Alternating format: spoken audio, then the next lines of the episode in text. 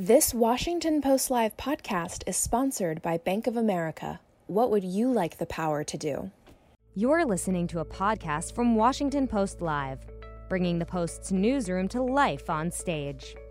Post Live Election Daily, hosted by national political reporter Robert Costa, is a daily snapshot of the state of the 2020 election. Each day, Costa and other Washington Post reporters will give you the headlines, the inside track on key congressional races, and a behind the scenes assessment on the presidential race in top battleground states. And we'll hear from key newsmakers and top political players. In this episode, you'll hear from Senator Roy Blunt, Representative Val Demings, and Phoenix Mayor Kate Gallego. Let's listen. Welcome to Post Live's Election Daily. I'm Bob Costa. Here's where we are. Earlier today, President Trump tweeted, Stop the count. That was as officials in several battleground states continue to tally legally cast ballots. And Democratic nominee Joe Biden moved within 17 electoral votes of being able to claim victory. Per the Washington Post, here at the Post, Arizona, Alaska, Pennsylvania, North Carolina, Georgia, and Nevada remain uncalled. But we're all watching that Nevada count in particular as the votes continue to come in this afternoon and be tallied. It's razor thin margin Vice President Biden ahead for the moment. We'll keep an eye on that all afternoon. But today on our show, on Election Daily, two congressional leaders, Senator Roy Blunt of Missouri and Representative Val Demings of Florida, plus the mayor of Phoenix, Arizona, Kate Gallego. She will join us to talk about the count in that state. But first, the headlines. The Keystone State is the Keystone. While we're all watching the, the Nevada count today, and that could bring Biden closer to 270. Pennsylvania, with its extended count, remains the political battleground of political battlegrounds in America. But let's not forget the Senate right now, it's at a deadlock. Uh, we're, we're pretty sure if things go along as they are, that Republicans are in a good position to keep the Senate majority. But it now looks like there could be two Senate runoff races in Georgia as David Perdue, the incumbent Republican, falls below 50% in the count, setting off a possible runoff uh, in a few months. That will be the battle royale for political reporters to go cover in the lame duck period if that pans out. Two Senate races in Georgia in a runoff. And the big picture here, too, is that the election reveals a deeper divide in the country. I wrote with Phil Rucker today on today's A1 about this.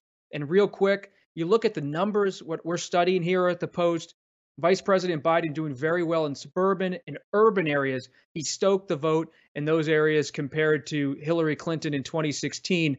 Uh, but you see President Trump so strong in rural and ex-urban areas, and that divide in the nation, uh, which is almost tribal in its nature, as Cornell Belcher, a pollster, told us, really reflects now the divide in Washington. And speaking of that divide in Washington, I would like to bring in our first guest, Senator Roy Blunt of Missouri. He's a member of the Republican leadership in the Senate. He's also a former Secretary of State in Missouri. Senator Blunt, good to have you here this afternoon. Uh, Senator Blunt, you heard uh, what I said at the top. President Trump has said stop the count as officials continue to count in different battleground states. Do you agree with the president? Well, I think we have to count every legally cast vote. I agree with the president if he thinks there's a reason in some states that ballots are being counted outside uh, what the law of that state allows. But I don't agree that uh, we can stop the count before the, the ballots were cast by people cast according to state law are all counted. And uh, in any campaign, if you're ahead, you'd like to stop the count uh, no matter what, even if you think you're still going to be ahead at the end of the count. But I think every legally cast ballot needs to be uh, counted. I think that's the president's view, as I understand it, in Arizona, and maybe not his view somewhere else. But I don't think we get to decide from state to state uh, what our standard is for how we complete an election cycle. What is your view, Senator, of the integrity of this election? The Washington Post, per its reporting, has found no evidence of widespread voter fraud. The FBI director in recent months has testified there's no evidence of widespread voter fraud. What's your view on the matter? Well, Bob, I watched this really closely. As you pointed out, I was the chief election official in our state for eight years. I was a county election official at a time uh, before that. Uh, I've watched this really closely. I do think that the election system itself is more secure than it has ever been. Certainly a real difference that the president deserves some credit for from where we were in 2016 when about mid-October, uh, Jeh Johnson, the head of Homeland Security, uh, announced to the world and to election officials in America that we were going to, we've decided, he decided that the uh, election infrastructure was critical infrastructure and the federal government was going to play a new and different role than they ever have before. And state and local election officials just said, absolutely not. You cannot come in at the last minute and take over this process. And the federal government didn't take over the process, but in the four years between then and now, has really developed a partnership where state and local officials have access to uh, cyber uh, information, to security information, to ways to monitor their systems that they haven't had before. I, I, that doesn't do anything about the false information that may be, may be out there in the social media, but the election structure itself is secure as it's ever been. And that doesn't mean that in a jurisdiction here and there, there couldn't be some fraud going on. I think you used the term uh, very little fraud.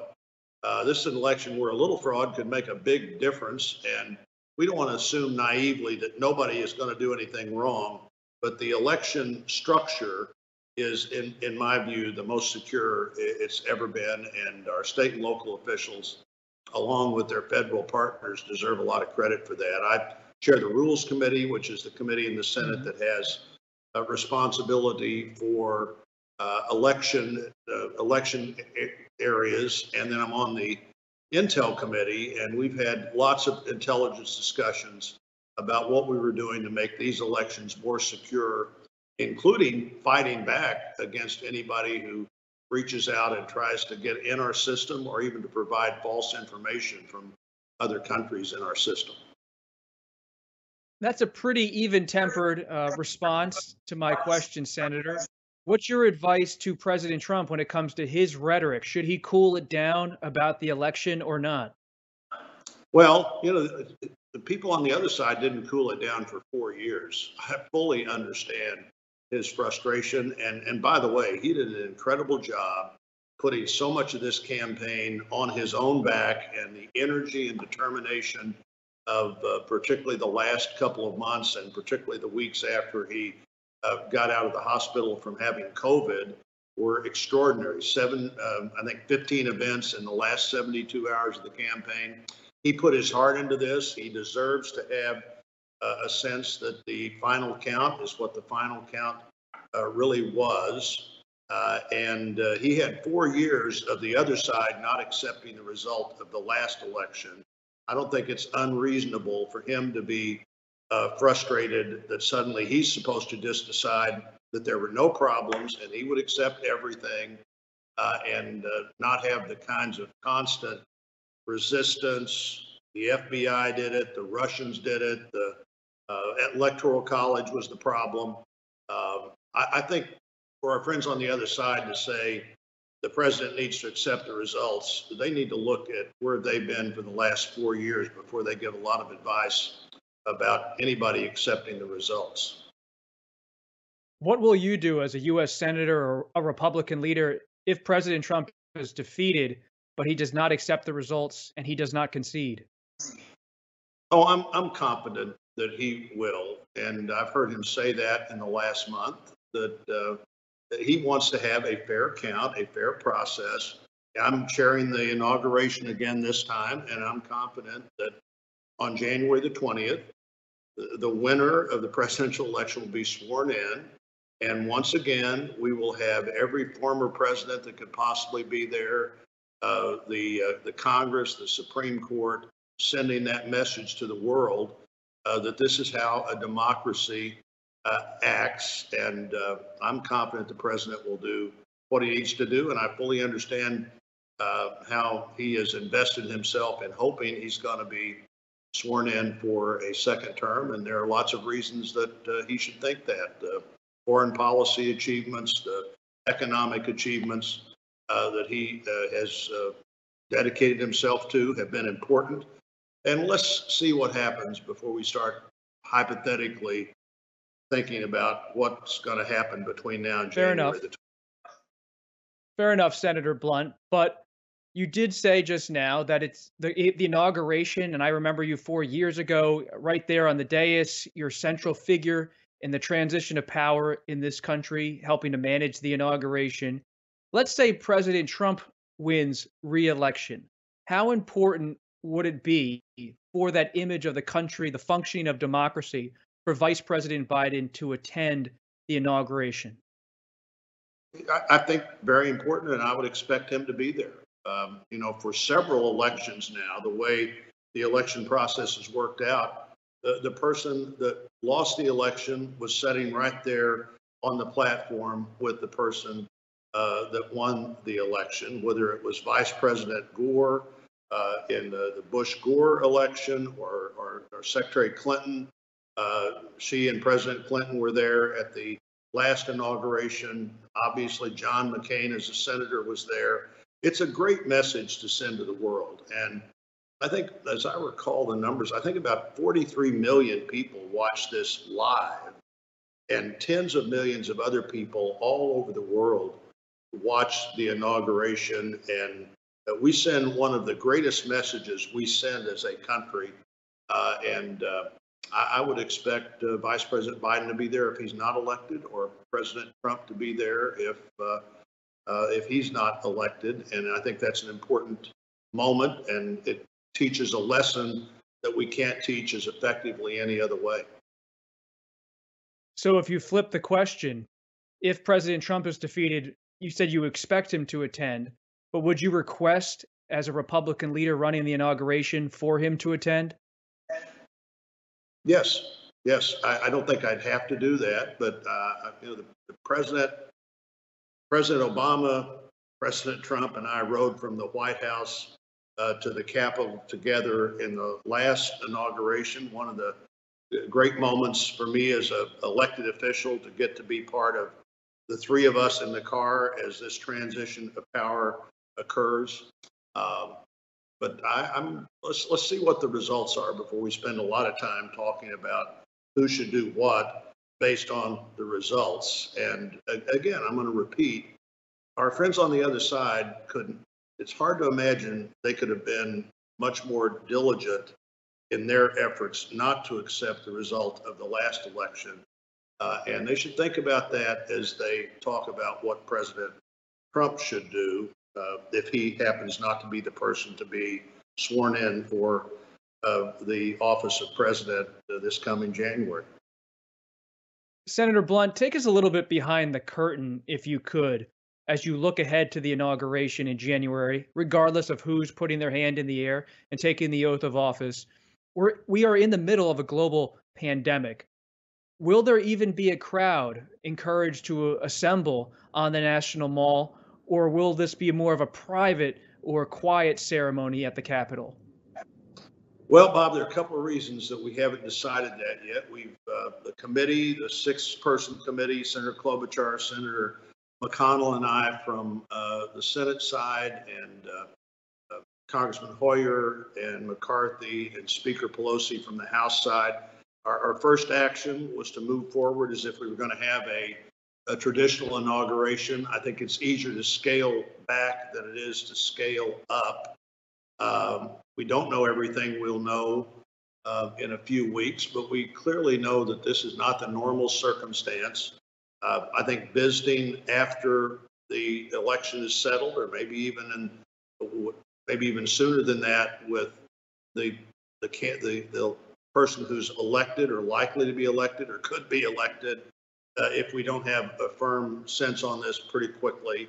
Uh, and say one of the things we want to do is talk about what you want, and then let's see. Even though uh, this part of the inauguration is up to the Congress, this the, what happens at the Capitol is up to this committee, chosen by the Congress. Uh, what what you do with all of the other things the inaugural activities is that separate committee that is paid for by donations and uh, you put that together. Uh, this is a committee that ultimately the Congress will decide what happens at the Capitol as we host the president being sworn in. But what would you like to see happen? Uh, and, um, you know, based on the two campaigns we saw, we might have two very different views of what that inauguration would look like to, uh, to try to work around uh, as, as we do that. But I think everybody wants the inauguration, want the inauguration to be safe. Obviously, want it to be secure. It's a, it's a great lesson that we teach on inaugural day, but it's also a moment of real vulnerability uh, for our government as we create this attractive uh, target of Right. uh, this, this coming together of so many significant uh, parts of the American political story, and we'll, we'll see. I've been uh, reading the history books a little bit, Senator, and now the inaugurations face the National Mall. But for many years, they faced the Supreme Court, and that's a smaller area. I was wondering maybe Senator Blunt and Senator Klobuchar would think about that as an option. But let's move for a moment uh, to the Senate races. The Senate, you have two possible runoffs now in Georgia, as you know, and the Senate looks like to be a deadlock. Uh, what does this mean uh, for the s- chances of a stimulus in the lame duck?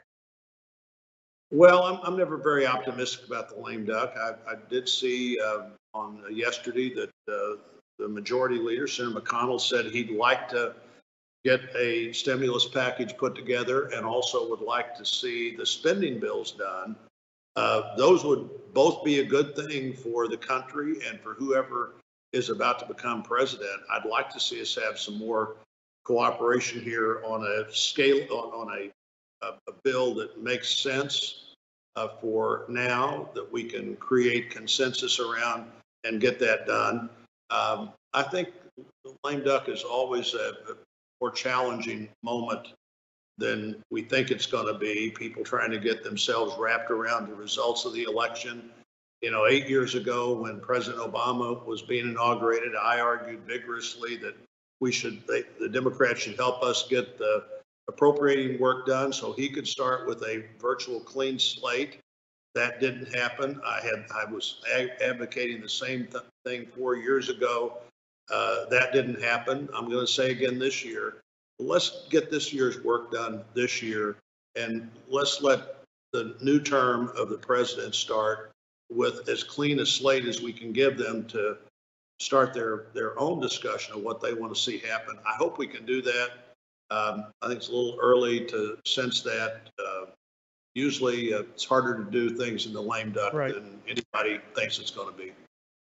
Final question, Senator. You probably saw a report in Axios earlier today that Senate Republicans are prepared to block many of uh, President Biden's nominees, should it be a President Biden. Uh, is that the case? You're in the cloakroom. You're you're in touch with the, all the Republican senators. If it is a President Biden, I know you hate these hypotheticals, but if it is a President Biden, are you ready to work with a President Biden, or are you ready to block his nominees?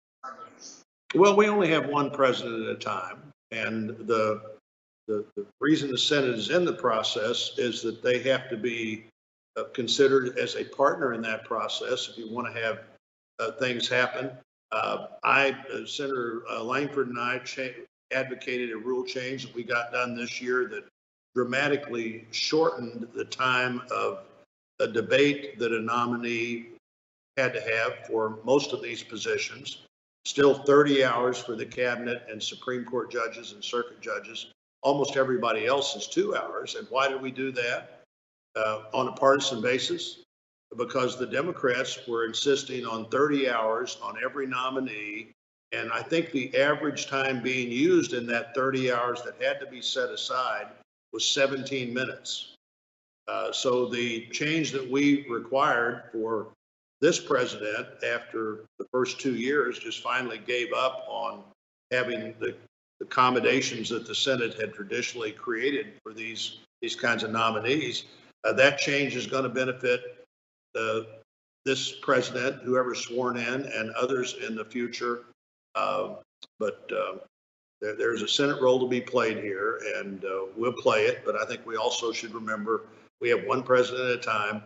Uh, That president, uh, particularly with jobs that end when the president leaves, we need to think about how to get those jobs filled. I wish our friends on the other side would have worked harder to work with us to fill the jobs that uh, President Trump needed to get filled uh, four years ago. And right up until now.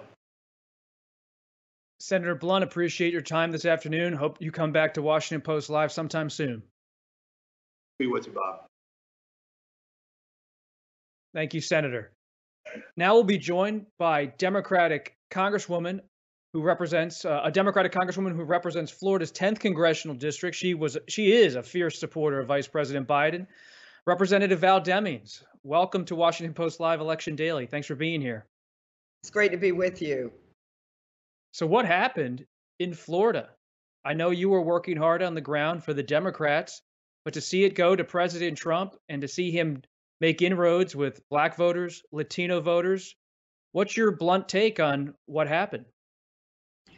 Well, Robert, one thing we always try to make clear in Florida, and we've watched at least for the last uh, 20 years in Florida, it's always a close state, usually within one percentage point. It can go either way. And look, we realize that we've just got more work to do here on the ground in Florida. We've got to make sure that we are talking to as many voters as possible, making sure that we are addressing their specific needs and not making any assumptions about what voters, because they're in a particular voting block or zip code or in a particular ethnic group, that they share the same values and, and concerns. And so what we do realize in Florida, as we really have for a while now, we thought we have had done enough or done, you know, enough to get by, but apparently not. We still have a lot of work to do here on the ground, and we're committed to to doing it. Were were the president's comments about socialism during the campaign effective in a place like Miami-Dade, where you have a, a strong Cuban American population? You know, I have to believe that they were. Um, you know, some polls that were taken show that 70% of Cubans certainly supported the president. About 66% of Puerto Ricans supported uh, Vice President Biden. And so, you know, we do believe that the president's rhetoric about socialism, although not true, um, certainly had an impact and an influence. Uh, apparently, we did not do a, a good enough job to fight back against that. But you know, we're got we've got to shake it off now. We're trying to close out this presidential race and move forward and look to the next election.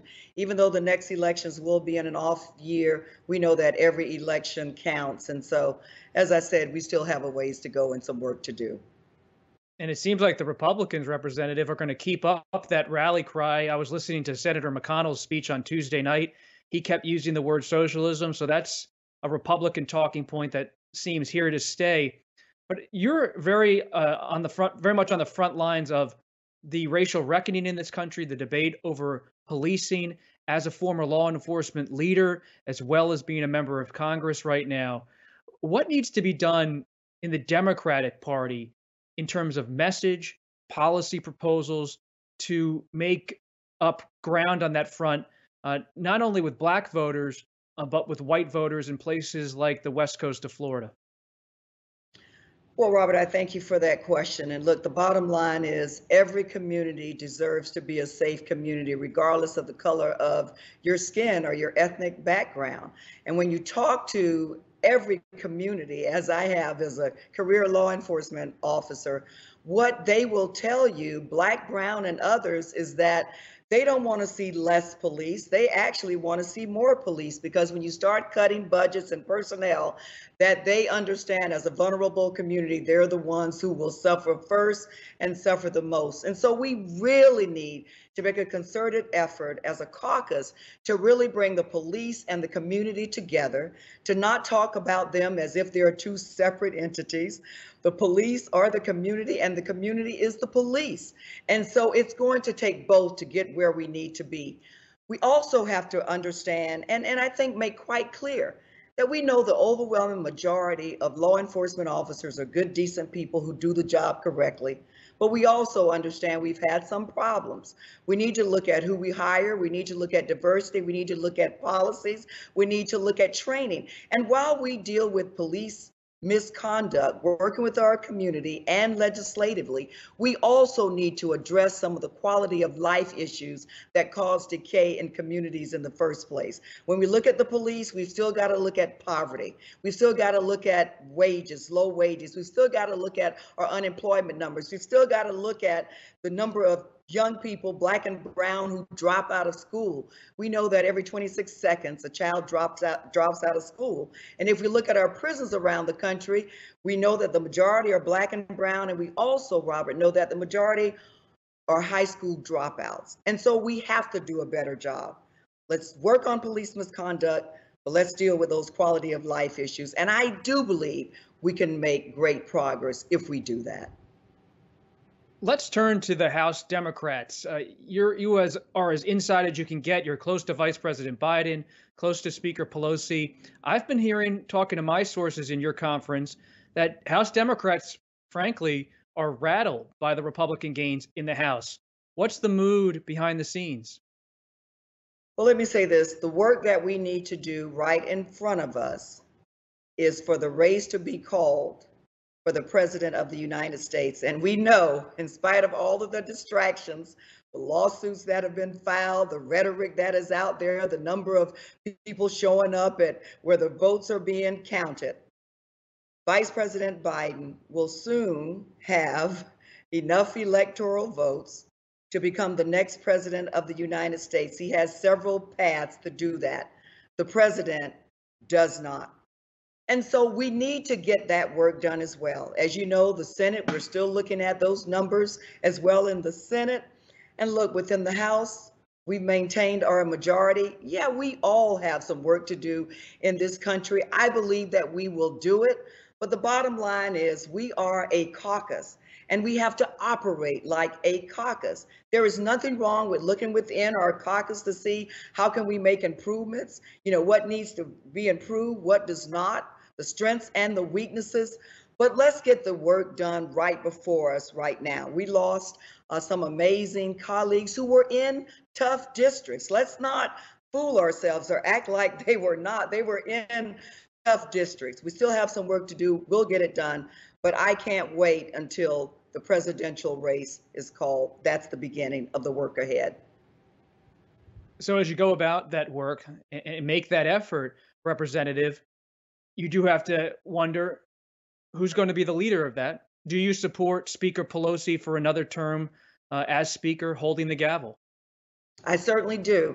You know, I remember when I was sworn in in 2017, we were not in the majority in the House. And if you remember, the president's first priority was to uh, repeal the Affordable Care Act and take health care away from over 20 million individuals. We were not in the majority, but I watched Speaker Pelosi, my first term as a freshman member, really very strategically, very carefully um, make decisions to fight for, unify us as a caucus. And as you well know, the Affordable Care Act is still the law of the land. You've seen her at the White House and the lack of leadership really show exceptional leadership to try to get an infrastructure package through that would help bring millions of jobs to the American people. You've also seen her usher through some of the largest uh, relief packages in the history of our country to get checks and resources into the hands of the American people to protect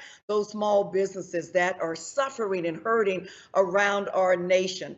You never know how good a leader is until you see them lead during tough times. We certainly have not seen that in the White House.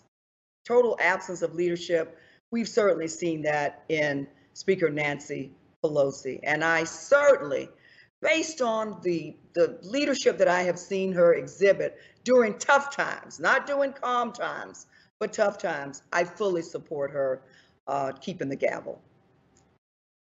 Understood. So put aside the speaker race, Speaker Pelosi likely positioned to win again.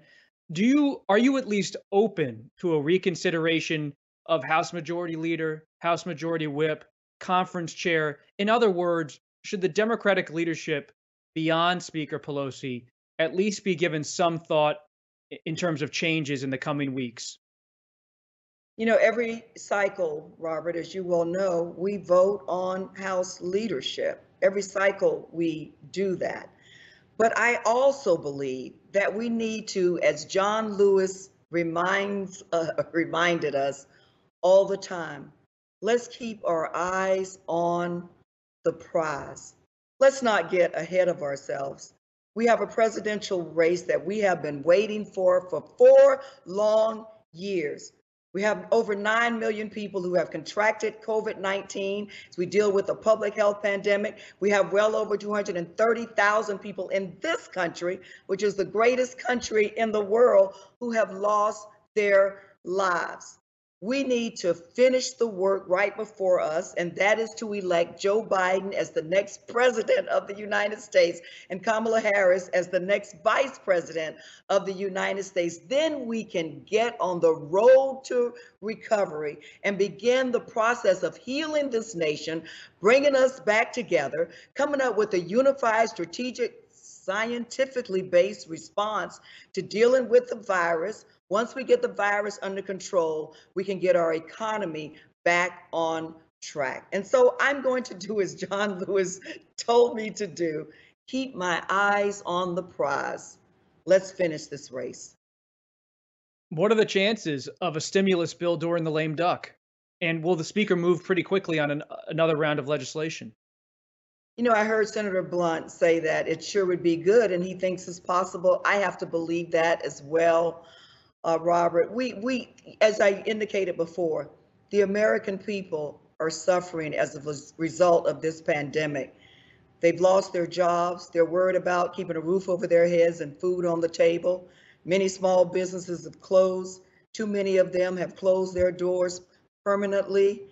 And so we really have the ability, I hope that we have the will, the political will to come together and get a relief package done for the American people. And let me just say this it's been five, uh, going into the sixth month now, since we passed the HEROES Act. And so we know that it's, it's, it's sitting on the majority leader in the Senate's desk uh, with no action. We can get this done. And I hope that when we return back to Washington, that that will be our number one priority. What about the Biden cabinet? One, are you open for consideration for a position? And two, uh, who should who else should be considered? Well, I certainly won't get into that. I'm trying to keep it. Well, oh, so you're not closing the door. no, let me say no. When you ask who else should be considered, I'm not getting in uh, to oh, that. Oh, okay. let, let, me say this. One of the things that I have tried to make clear um, during the vetting process and and beyond, but is that I want to support uh, but President, then President Biden, uh, in the best way that I can. We do know that he is going to need as much support in Congress as he can get. Now, the good thing is, he, unlike soon to be his predecessor as president, um, has the relationships uh, has the ability to work effectively across the aisle to get things done. Believe me, Robert, as you well know, there is plenty of legislative work to be done uh, in the House and in the Senate. We have about 350 bills that have been sit- sitting in the Senate waiting for action. And so, what I do know, back to your question, is I want to be as helpful to the administration as I possibly can be. But I'm going to go back to we need Joe Biden declared as the winner of the presidential race, then we all can start worrying about or considering or discussing uh, who will be a part of his cabinet. Regardless of where I am, I will continue to work hard. I will work hard for his administration and continue to work hard for the American people. Uh, final question here, Representative. Knowing, of course, you you want to see the presidential race concluded before you start thinking about anything else, we'll just concede that point gut check. 2022 you're now on the national radar with the, the vice presidential search. You're you're increasing national profile. Are you thinking about a run for governor? I'm thinking about robert uh, the work I, as you know we were also in the house. I was just reelected um, to the house to serve my third term.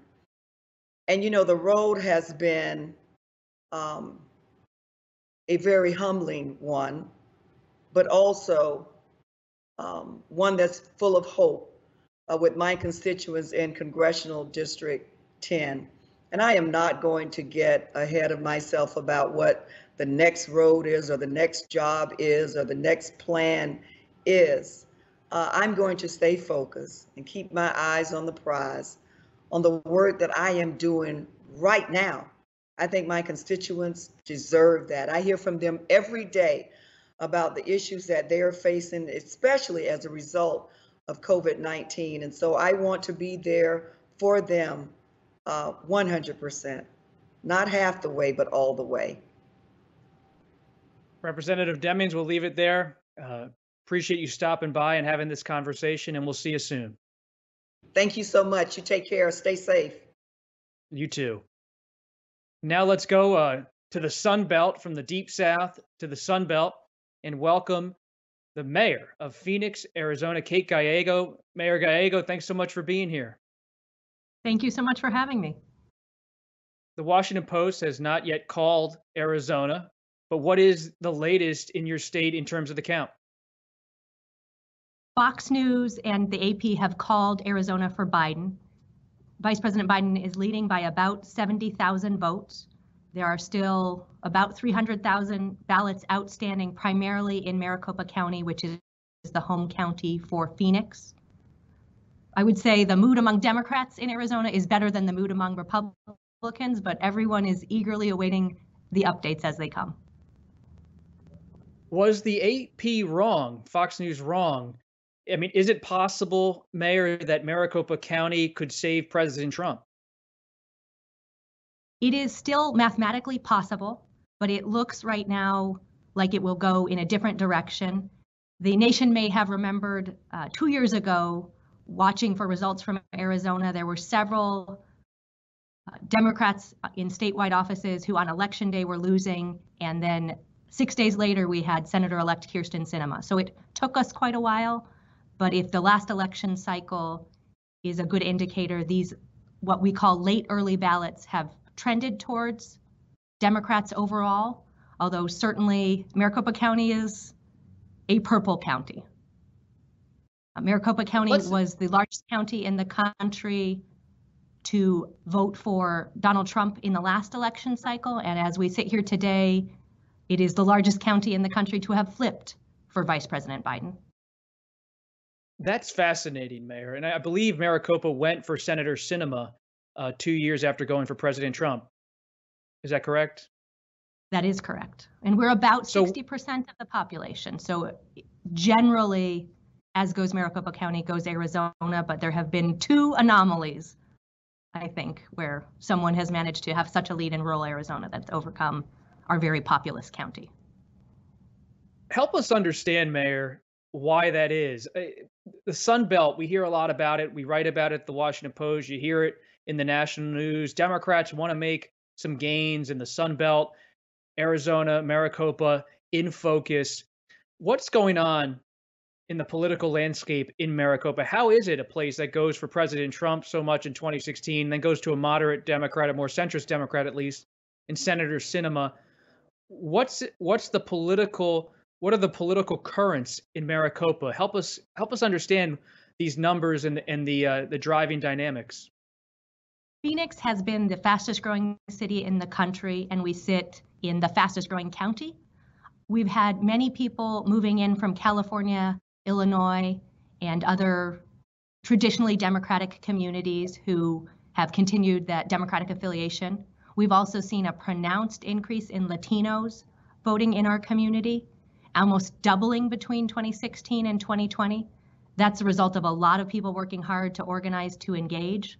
It's driven by Latinas in particular, and young people have come out in a big way. We've seen a 55% increase in 18 to 29 voting. So a lot of changing demographics here, as well as some very high profile endorsements.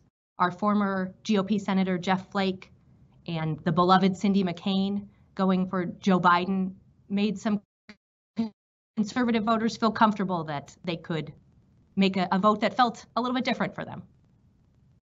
What was the McCain factor this time around? The, the, the late senator uh, not, of course, on the campaign trail. His wife, though, uh, making her endorsement.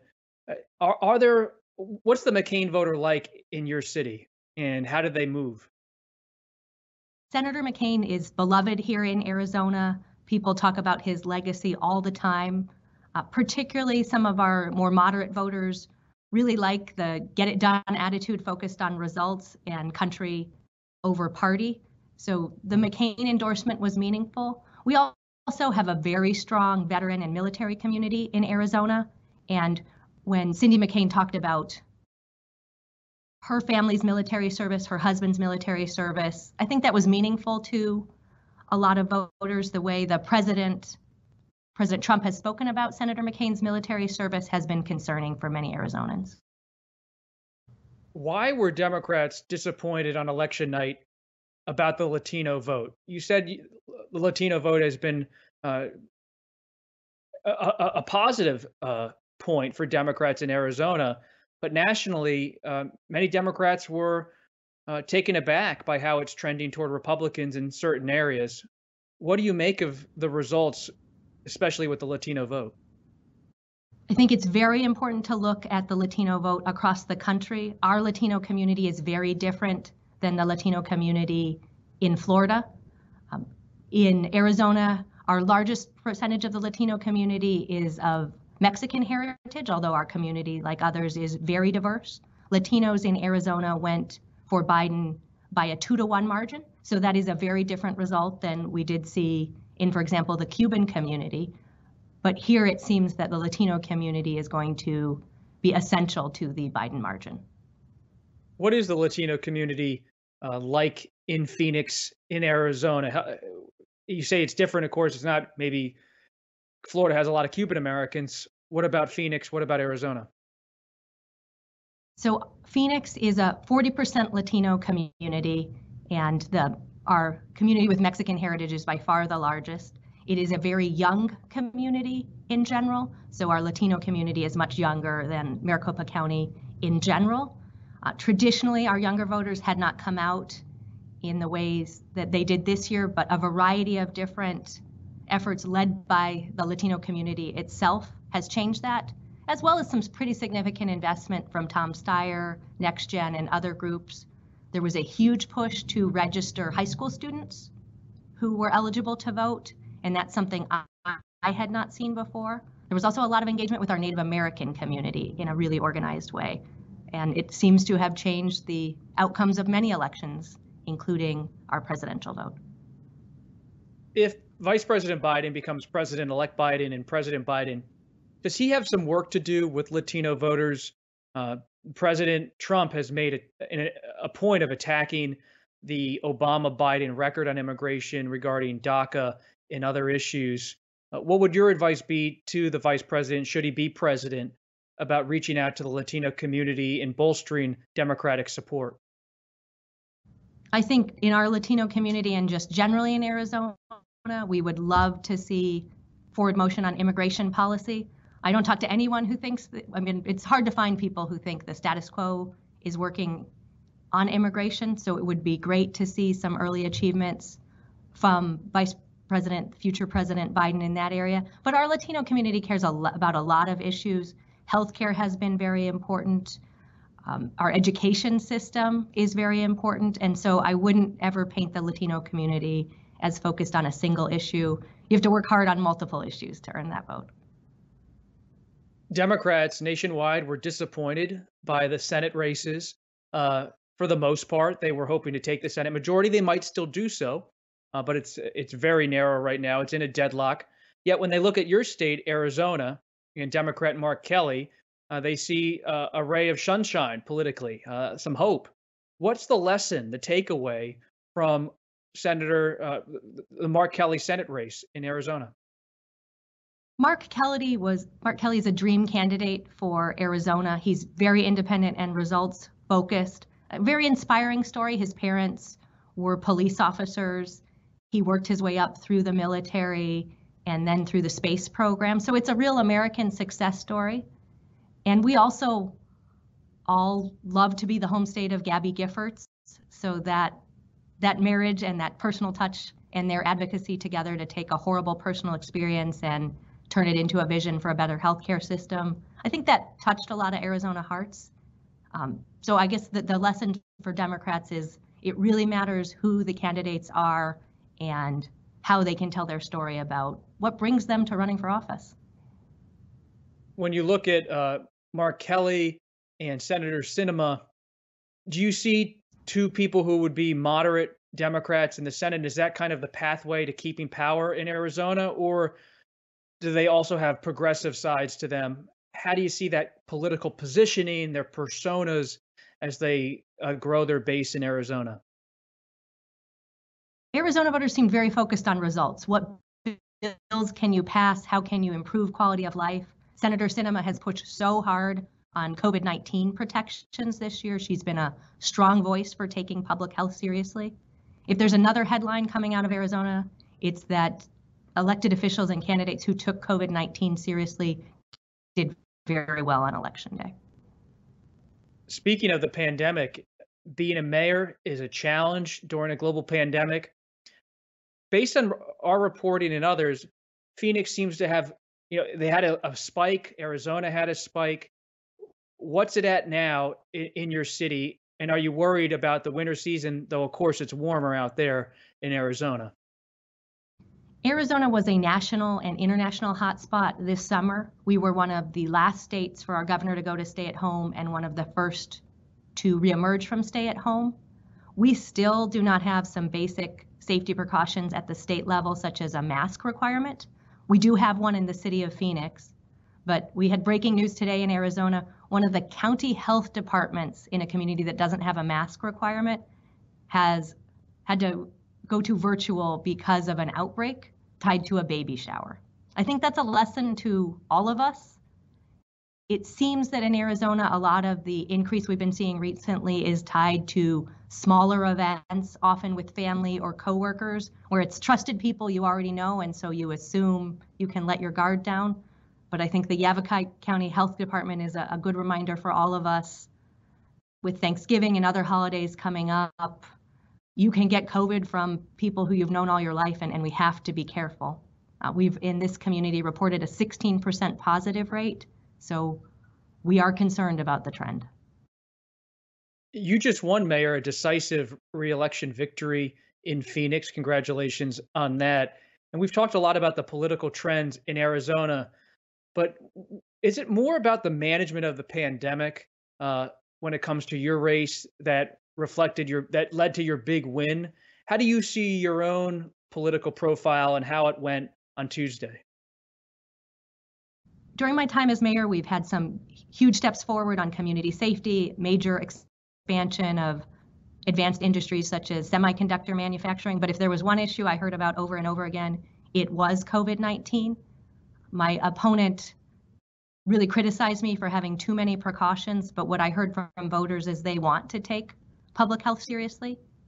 We have a lot of jobs tied to industries such as tourism that have not come back yet, particularly our wealthiest tourists who love our, we have pretty amazing weather right now, but they are not coming back. And it sent a message to me that a good economic policy is putting public health at the forefront. It appears that voters agreed in my race and many others. Um, in some of my neighboring Republican cities, the candidates who had the strongest message that COVID 19 is a serious problem, emerged victorious. And with all respect, Mayor, to your fair city, I, have been to Phoenix many times. I love going there because I'm a baseball fan and I go to see spring training when fans could actually go to spring training and enjoy it.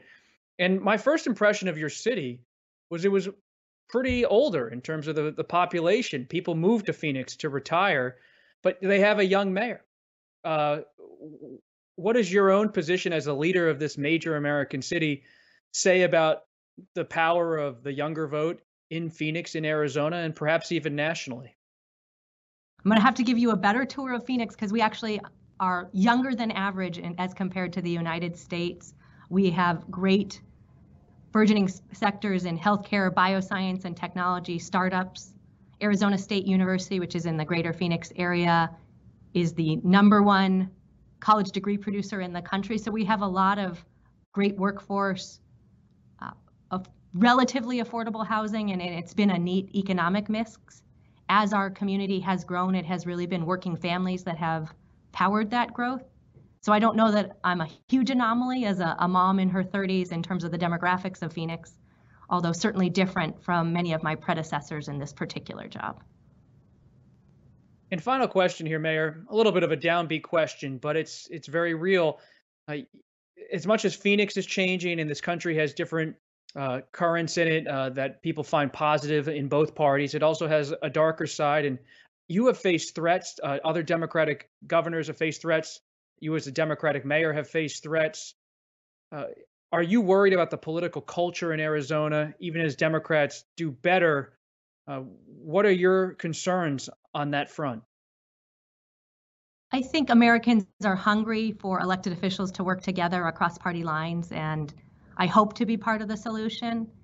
Although some issues have gotten very political on a variety of issues like expanding our airport, protecting our water supply, we get unanimous bipartisan agreement at the city, and I think we're going to have to deliver a lot more of that to help repair some of the strong emotions in this country. It's been a it's been a tough year and we've had a lot of very vigorous debates. Policy debates are healthy, but I hope we can keep it to words and not any threats of violence or actions.